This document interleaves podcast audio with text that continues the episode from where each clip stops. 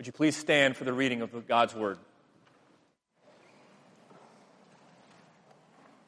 Our passage this morning is taken from John 8, 12 through 30, page 4 of your bulletin. Again, Jesus spoke to them, saying, I am the light of the world. Whoever follows me will not walk in darkness, but will have the light of life. So the Pharisees said to him, You are bearing witness about yourself. Your testimony is not true. Jesus answered, Even if I do bear witness about myself, my testimony is true. For I know where I come from and where I'm going, but you do not know where I come from or where I'm going. You judge according to the flesh. I judge no one. Yet even if I do judge, my judgment is true. For it is not I alone who judge, but I and the Father who sent me. In your law, it is written that the testimony of two people is true. I am the one who bears witness about myself, and the Father who sent me bears witness about me. They said to him, therefore, Where is your Father? Jesus answered, You know neither me nor my Father. If you knew me, you would know my Father also.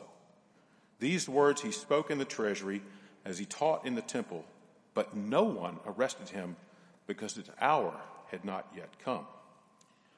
So he said to them again, I'm going away, and you will seek me, and you will die in your sin. Where I'm going, you cannot come. So the Jews said, Will he kill himself? Since he says, Where I am going, you cannot come?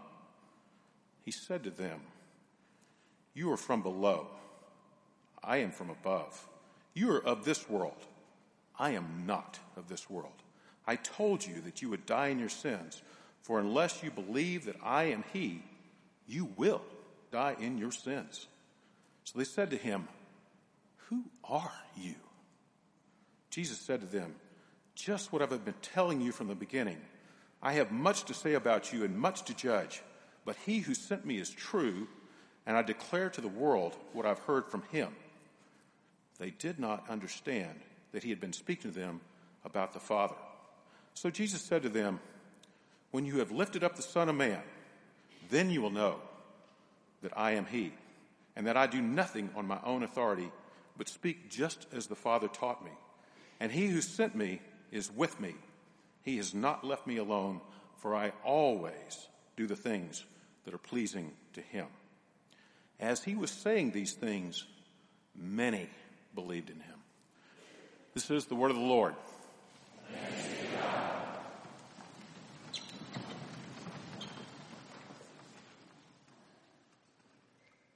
Who is Jesus Christ? Now, before you jump to answer that question, I want you to really consider, think about your answer and where it comes from. You see, for 2,000 years, people have been trying to answer that question who is Jesus Christ? And they have come up with a lot of different answers. In the first century, some people thought Jesus was a teacher. Others thought he was a prophet. Others thought he was a political leader of some kind. Yes, some believed he was the Messiah, but many, many denied it. They thought he was a threat, and they condemned him to die on a cross. Today, there are as many versions of Jesus as there are causes and agendas. The prosperity Jesus, the healthy living Jesus, the progressive Jesus, the conservative Jesus, the fundamentalist Jesus, the emergent Jesus. It's no wonder that A.W. Tozer put it this way What comes into our minds when we think about God is the most important thing about us. Or to put it another way, for us this morning, sometimes who we believe Jesus to be reveals more about us than it does about him. And so the question to us this morning is this Do you know the real Jesus? Do you know Jesus Christ for who he says he is? Or do you have a different Jesus in mind? A couple weeks ago, Mark preached on Jesus' invitation to a crowd. Jesus said, If anyone thirsts, let him come to me. This morning, when we look at that crowd's reaction, they were there when Jesus said, If anyone thirsts, let him come to me. How do you think they responded? Well, in many ways, the way that you and I would have responded if we were there that day. We would have wondered, Who is this man? Who is this man and what is he talking about? We would have had questions. And so, what follows when Jesus says, If anyone thirsts, let him come to me, is a series of questions, an interrogation. Four questions posed to Jesus and four responses given by Jesus, each beginning with I am. I am, I am, I am, I am. This morning, Jesus is going to tell us who he is for who he says he is. And He's going to tell us four things. First, Jesus is the light of the world. Second, Jesus is the truth. Third, Jesus is the Son of God. And fourth, Jesus is the Son of Man. This morning, if you are a Christian, if you are not a Christian, either way, you probably have some understanding of who you think Jesus is. The question is if you're a believer, is the Jesus that you follow the real Jesus? And more gravely this morning, if you are not a Christian, one, welcome. We're glad that you were here. Is the Jesus that you have rejected the real Jesus? This morning, my prayer for you is that you would see Jesus for who he says he is, and that you would bow down and worship him. First, Jesus is the light of the world. In John 7, the crowds who had gathered that day, they begin to question, they begin to wonder. They said, Could he be a prophet? Others said, This is the Christ. Some said, But is the Christ to come from Galilee? They were confused. They were divided among themselves about who Jesus was and what he had come to do.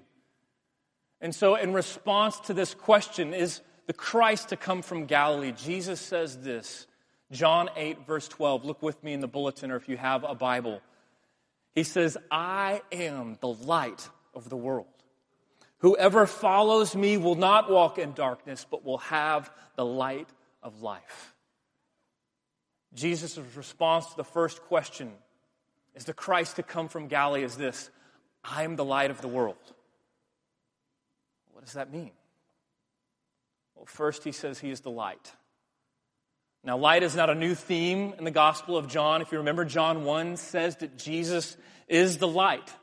In him was the life, John writes, and the life was the light of men.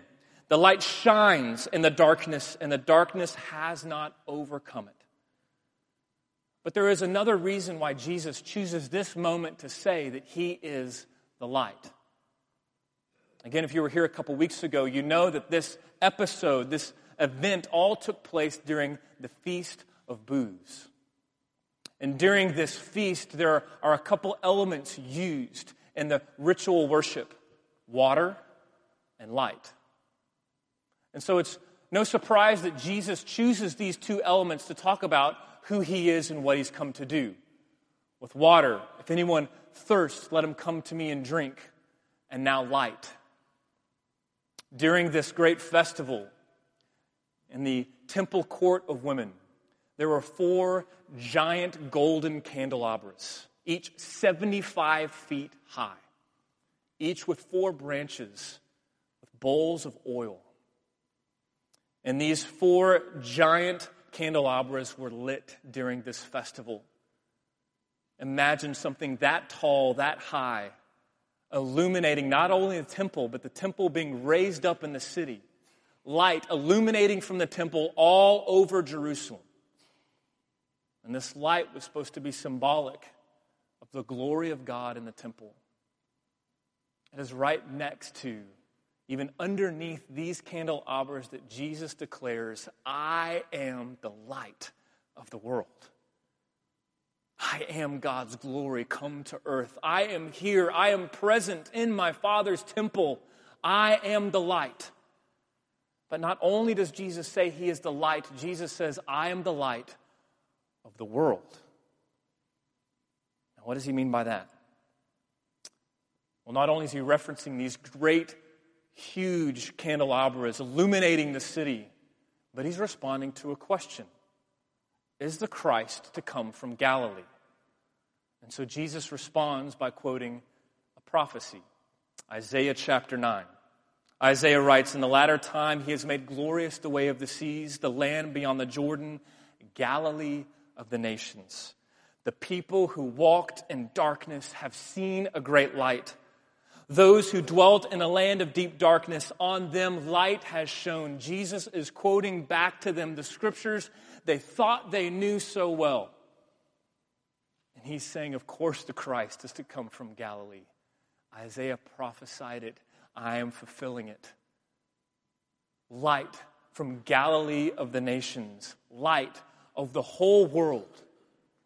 And so, by Jesus declaring this, he is saying the light has come not only for Israel, but for all peoples, every tribe, every tongue, every nation. Light to fill up all peoples of all time. So, what does that mean for us today? There is no doubt that our world is filled with darkness.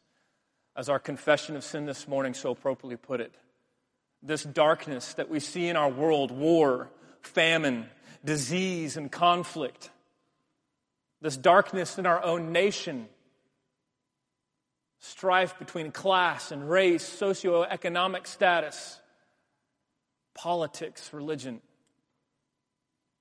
this darkness in our own relationships, perhaps right here in this room. The way that we fight with one another, the way that we fail to really understand where the other person is coming from. And yes, even darkness deep in our own souls. These hidden sins that we keep buried so deep within that if anybody knew about them, we would be so ashamed, and so we keep them in the darkness. For Jesus to be light of the world means that there is not one square inch of this world, whether this world around you or the world within you, that His light cannot penetrate.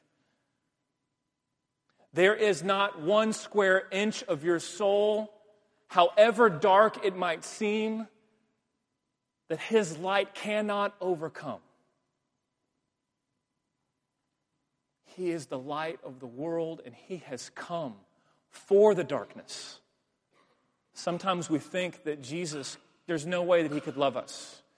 That our lives are just too dark, too depraved. We, we fail to remember that it is exactly the darkness that the light of Jesus Christ seeks out. Dostoevsky, in his great novel, The Brothers Karamazov, has a short story, a short story about Jesus returning to earth. And as he tells the story, Jesus has come back to earth during the Spanish Inquisition. And the church, recognizing Jesus for who he is, sees him go about what he's come to do. Where do you think Jesus went? Not to the churches. No, Jesus went in the story to the darkest places of humanity to heal the sick and the diseased, performing miracle after miracle after miracle. And so in the story, the church becomes threatened. And they go after Jesus they arrest him. They interrogate him. And they put him on trial for getting in the way of their mission. And as they condemn him to die for getting in the way of their agenda, Jesus, it says, rises up and kisses the Grand Inquisitor on the cheek. See, we fail to recognize and remember that Jesus, when he came 2,000 years ago, he came for the darkest people, the darkest places of humanity.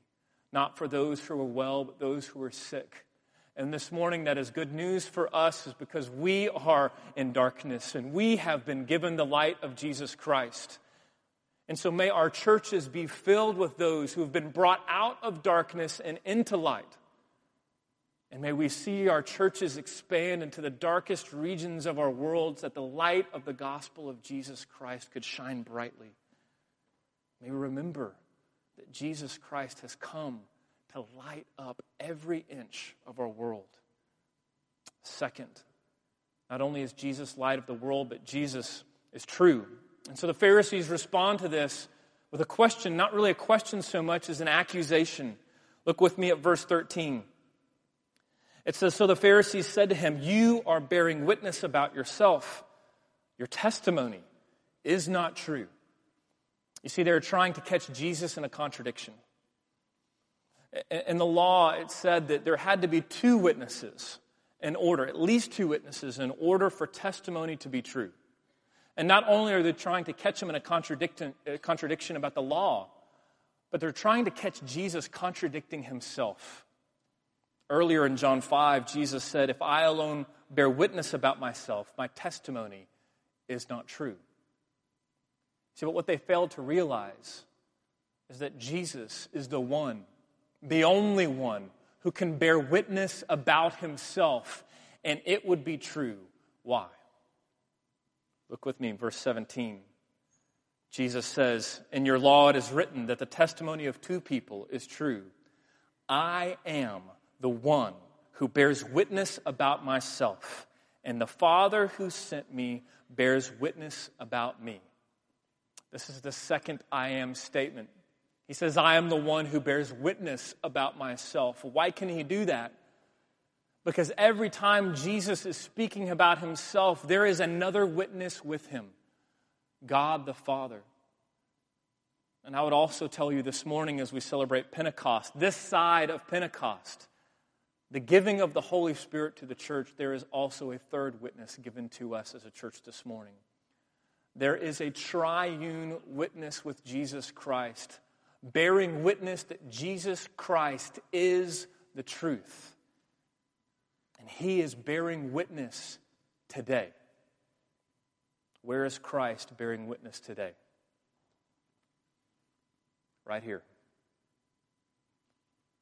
The Word of God, bearing witness of who Jesus Christ is and what he came to do.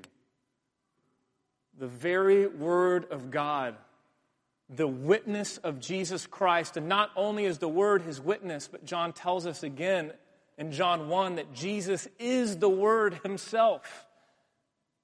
He is the Word. And so it is no wonder that so many died during the Reformation to make sure that you and I could have this Bible translated into common English. What does the Word mean to you? Do you see it as a chore? a box to be checked off? Or do you recognize it for what it is? This precious witness given to us, the one who bears witness about himself. Do you know Jesus Christ for who he says he is? All you need to do is come to the word from Genesis to Revelation. Jesus is bearing witness about himself. Our world is desperate for the truth that this word speaks. In a world that calls truth into question, a world that says truth is relative, even the staunchest skeptic recognizes the need that there actually be something out there that is absolutely true. I'm reminded of a story about David Hume, skeptic, Scottish philosopher it's said that he was actually there during the Great Awakening when George Whitefield was preaching. And somebody recognized him to be who he was as a skeptic and said, Why are you here? You don't believe the gospel. And David Hume points up at George Whitefield preaching and says, No, but he does. The world is crying out for truth. Jesus Christ is our truth. Third, Jesus is the Son of God. And so again, this interrogation continues. They're questioning Jesus about who he says he is, and with each statement, I am the light of the world, I am the one who bears witness about himself, they have more questions. Verse 19, it says, They said to him, Therefore, where is your father? They're hearing him talking about the Father, this second witness. And so they say, Well, where is he? Where is your father? And Jesus answered, You know neither my, me nor my father. If you knew me, you would know my father also. These words he spoke in the treasury as he taught in the temple, but no one arrested him because his hour had not yet come. I love that real quickly. Jesus is the one who lays down his life.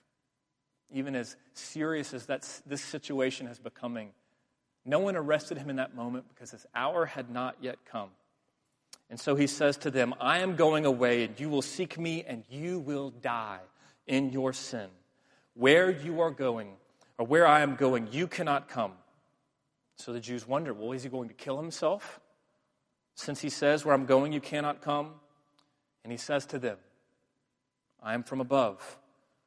You are from below. You are of this world. I am not of this world. I told you, you would die in your sins unless you believe that I am He. Literally, you will die in your sins unless you believe I am. In the Greek, literally, it's translated, there's no He. It just says, I am. In Exodus chapter 3, Moses says to God, If I come to the people of Israel and say to them, The God of your fathers has sent me to you, and they ask, What is your name? What will I tell them? And God says to Moses, I am who I am. And he said, Say this to the people of Israel I am has sent me to you. God tells Moses that his name is I am. And this morning, Jesus is declaring to these people and to us unless you believe that Jesus is, I am the Son of God, you will remain in your sin. He says, you, you don't know me or you don't know the Father. If you knew who I was, then you would know the Father. He says, You are from below, I am from above. You are of this world, I am not of this world. I am. Jesus is claiming to be the Son of God. And it was polarizing then, and it's polarizing today. And it's supposed to be. You can believe what you want about Jesus. When you recognize that Jesus himself said that he was God, you really have one option. Either you believe that he is, or you believe that he isn't. C.S. Lewis gave a series of lectures that later became a book called Mere Christianity. And in these radio addresses, this is how he put it. I'm trying here, Lewis says, to prevent anyone from saying the really foolish thing that people often say. I'm ready to accept Jesus as a great moral teacher, but I don't accept his claim to be God. This is the one thing we must not say. A man who is merely a man and said the sort of things Jesus said would not be a good moral teacher. He would either be a lunatic on the level with a man who says he is a poached egg. Love that British humor. Or else he would be the devil of hell. What's Lewis saying? He's saying for Jesus to say that he is God, it is polarizing. You can't just say he's a good teacher or a kind man or a good example because anyone who says that he is God and is not is either a liar and out to get you or he's crazy. And so you are left with a choice. Jesus Christ, he said he was the Son of God. What do you believe? Lewis goes on and says, You must make a choice. Either this man was or is the Son of God, or he was a madman or something even worse. You can shut him up for a fool, you can spit at him, you can kill him as a demon, or you can fall at his feet and call him Lord and God. But let us not come with any nonsense about him being a great human teacher. He has not left that open to us. He did not intend to. So, what does it mean that Jesus Christ is the Son of God for us? I want you to know this morning that it is good news. As polarizing as it is, it is not meant to be divisive in and of itself. It's meant to be a declaration of good news. See, there are over 5,000 religions in the world today, and every single one of them is essentially the same. What do we need to do as people to get our way to God? There is just one that declares that God has come to us. What we teach in the gospel of Jesus Christ is that God has come to us, Jesus Christ, the Son of God. He has come for you, He has come for me. No longer are we going to try to scrape our way up to God with what we know or perhaps some goodness in and of ourselves. No. Jesus Christ, the light of the world, has come to you to rescue you out of darkness. And this leads us to our fourth and final point this morning Jesus is the Christ. At this point, the Pharisees can't take it anymore. I mean, at this point, his I ams are becoming a little bit more bold. He's not just saying who he is, but now he's actually claiming the name of God himself. He is saying, I am. He's claiming to be the Son of God. And so they, verse 25, they said to him, Who are you? Okay, who are you? Enough is enough. Who are you? And Jesus said to them, Just what I've been trying to tell you from the beginning. I have much to say about you and much to judge, but he who sent me is true. And I declare to the world what I have heard from him. They did not understand. They had been speaking to him about the Father. And so Jesus says to them, When you have lifted up the Son of Man, then you will know that I am he. Literally, again, then you will know that I am. I do nothing of my own authority, but speak just as the Father taught me. And he who sent me is with me. He has not left me alone, for I always do the things that are pleasing to him. The Pharisees at this point are beside themselves. Who are you, Jesus? And Jesus responds, You will know that when the Son of Man is lifted up, you will know that I am. Jesus is the Son of Man. The Gospels, the Bible refers to Jesus as both Son of God and Son of Man. And you might think, well, what does that mean? Perhaps it's meaning, okay, his divinity and his humanity, and you would be half right. But what you must recognize is that Son of Man is a title.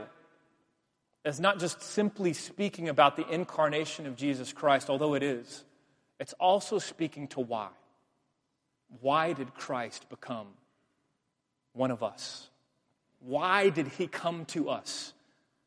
Why did he come and take on flesh? Why? Fully God and fully man. He's quoting a prophecy, Daniel 7. Prophecy about the coming Messiah. Daniel says, I saw in the night visions, and behold, with the clouds of heaven there came one like the Son of Man. And when he came to the Ancient of Days and was presented before him, in Daniel's vision, he describes the coming of the Messiah and he gives him a title, Son of Man. And so here they are, these Pharisees, finally asking the question of all questions Jesus, who are you? And this is Jesus' answer I am the Messiah. I am the Christ. I am the Savior. I am the one you've been waiting for. You see, they had been waiting for generations and generations. The prophets foretelling when this Savior would come, this Messiah, this anointed one, the one who would come and rescue them. The problem was not that they didn't believe in a Messiah, their problem was that they didn't believe Jesus was Him. They couldn't accept the fact that this Messiah, that Jesus claimed to be had come in rags. They couldn't accept the fact that this Messiah came not with a sword, but to lay his life down. He wasn't what they expected. Who is Jesus Christ? Jesus says, I am the Messiah. I am the Savior. And for us, 2,000 years later, a few thousand miles away, Our problem is not that we've been waiting for a Messiah. We don't believe Jesus is him. Our problem is that we haven't been waiting for a Messiah at all. We don't recognize how deeply, how badly, how desperate we are for rescue. August 23rd, 1973, a gang of robbers attacked a bank in Stockholm, Sweden. And for an entire week, they had kept hostages who were there that day as collateral against the now formed police outside of this bank. And during this standoff, these hostages became actually emotionally attached to their captors. So much so that as police tried to offer them assistance, rescue, they refused it. And a week later, when the standoff ended, they actually defended their captors. And to this day, it's where we get the phrase Stockholm Syndrome. When you are emotionally attached to your captor in a hostage situation.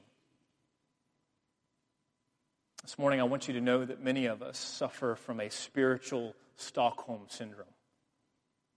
We're emotionally attached to our captor, sin. And because we are so emotionally attached, we don't recognize our deep need for rescue, so much so that when the rescuer has come for us, we want nothing to do with him. We'd rather be left in our sin. Jesus Christ, the light of the world, has come for you. And he, this morning, has revealed himself in his word for who he is. He has told us He is the light of the world, He is the truth, He is the Son of God, He is our rescuer, He is our Savior. And not only that, but Jesus tells us exactly how He's going to rescue us. He says, when the Son of Man is lifted up. In John 12, later, he will again use this phrase, when the Son of Man is lifted up. And John will tell us that he tells us this in order that we would know the manner in which he is to die. How will the Son of Man be lifted up? He will be lifted up high upon a cross. He will bear your sin, your shame, your apathy, your darkness. Jesus Christ, the light of the world, hung on a cross and died for you. And he rose again that you might have life. Life that is the light of men. So it's no doubt and no wonder why John tells us in the last verse of our passage how the crowd responded that day. Look with me finally at verse 30. It said, As he was saying these things, many believed in him. When Jesus declares who he is, we cannot be the same. You cannot stay the same. You must respond. The question this morning is how will you respond? Jesus, who is the light, the truth, the Son of God, the Messiah, our Savior, who has come to declare to you and to me who He is, how will you respond to Him? May our response be one thing and one thing only this morning. May we fall on our faces in worship. May we see Jesus for who he is, high and lifted up now, ascended seated at the right hand. May we see him as our God, our Savior, and our King. And may we worship him for who he is and what he has done for us. Let me pray. Father, thank you for giving us your Son, Jesus. Thank you for giving us the Word. Thank you for revealing to us the triune witness Father, Son, and Holy Spirit, now bears witness to us of who Christ is and what he has done for us. I pray that the reality of Jesus, who has come to light up the darkest parts of us in our world, may we now respond to you and to him in faith as we worship him as our Lord and Savior, our God and King. In his name we pray. Amen.